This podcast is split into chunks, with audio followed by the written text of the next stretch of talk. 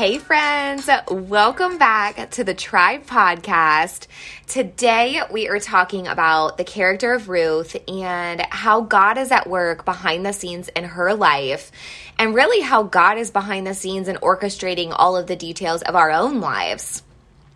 So, for those of you that are unfamiliar with this sweet, short little book in the Bible, Ruth is a woman of noble character.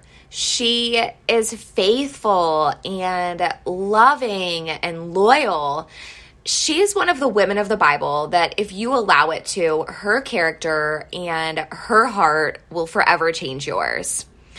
So, what's really cool about this story is that God, in all of his sovereignty, was laying the pieces for Ruth's life in a way that would upon first glance, or maybe even the first few times of reading through the book of Ruth, it seems like it's a love story between Ruth and Boaz. But if we dig a little bit deeper, we see that ultimately it's a book of God's love for us and the way that He works behind the scenes and really orchestrates the pieces of our story, often in ways that we least expect. So the book of Ruth starts with what I would just call devastation. I mean, there's really no other way to say it. There's a woman named Naomi who is married and has two sons. First, her husband dies, and then her two adult sons die both of her sons were married. One was married to Ruth, and then one was married to Orpah.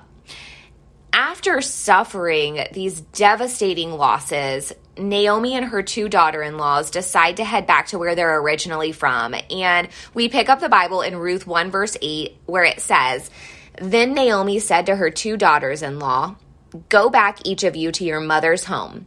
May the Lord show kindness to you as you have shown to your dead and to me.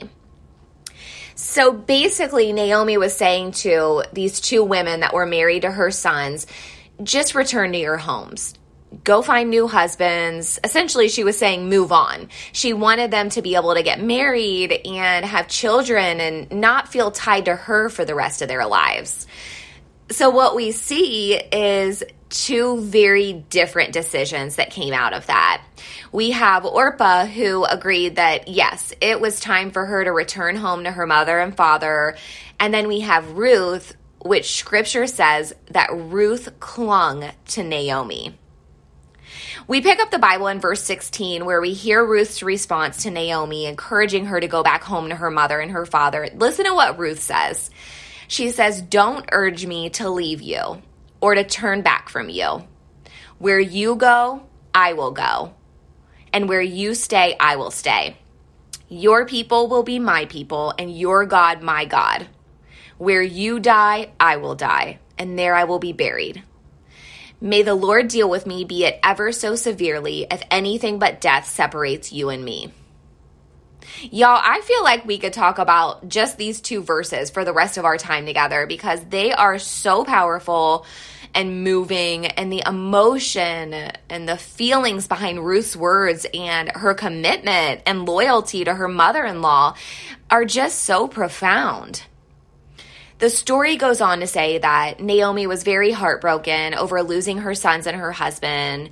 She was bitter and she felt like the Lord had left her empty and alone. And I'm sure for Ruth, it was so hard for her to watch her mother in law go through this season of mourning.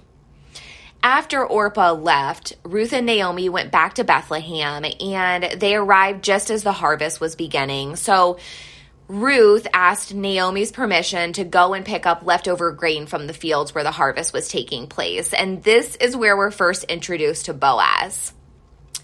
The field that Ruth was in belonged to Boaz, and we find out pretty quickly that he was a very humble and generous owner. In fact, he went out of his way to find out who Ruth was and to ensure that she would be well taken care of. When Ruth asked Boaz why he had treated her so well, listen to his response. We find it in verse 11. Boaz replied, I've been told all about what you have done for your mother in law since the death of your husband, how you left your father and mother and your homeland and came to live with a people you did not know before. This is character. Ruth's choice to stay with Naomi showed other people her heart. In fact, her character preceded her because Boaz had already heard about who Ruth was and the sacrifices that she had made. And I've thought about how Ruth must have felt when she got that response from Boaz. I don't know what she was expecting, but here she was in a foreign land with no friends. It was just her and her mother in law. Boaz's words must have been so comforting and the kindness that Boaz showed Ruth was a shining example of his character and his heart. Okay, so y'all know I'm not a Bible scholar. I'm skipping over a lot of the details of the book of Ruth, and I definitely encourage you to read the book because there's a lot of depth to it. But essentially, Ruth and Boaz are married they become pregnant with a little boy named Obed, and the book ends with Naomi taking the child into her lap and caring for him. So we have this story that started out with devastation and loss for both Ruth and Naomi. And then the story ends in redemption. Naomi now has a son in Boaz and a grandson in Obed, and all is well. What we see in this story is that yes, bad things happen to good people. There's nothing new here.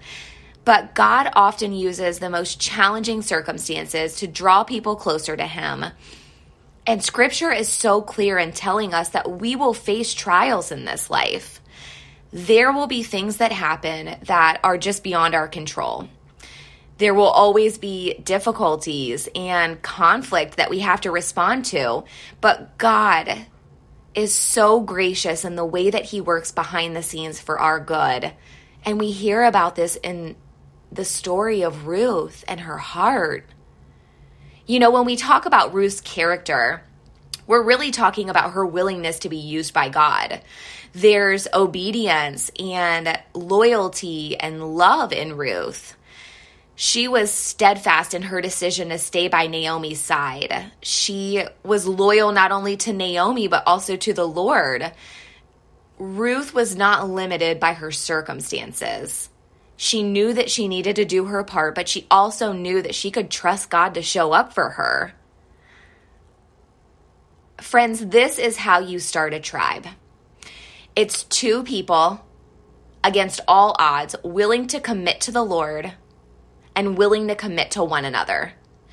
It's two people that say, we're going to stick together during the storms of life. And we see this in Ruth and the way that she decides to stay by Naomi's side.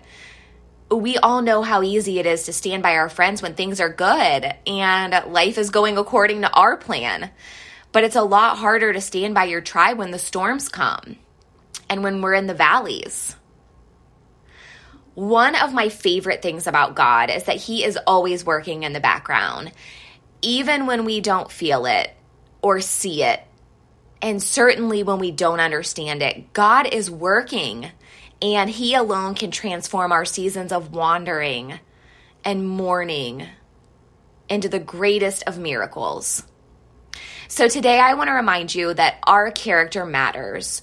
What we do and what we say has an impact on other people. We can learn a lot from Ruth and her loyalty and her commitment. But the bigger picture here is that God is gracious and loving. And if you draw close to Him, you will never be alone. Just like Ruth, we can rest assured that God will continue to work in the background and will continue to show up for us. We just have to keep taking steps to do our part. I'm praying for y'all, and I'll see you next week.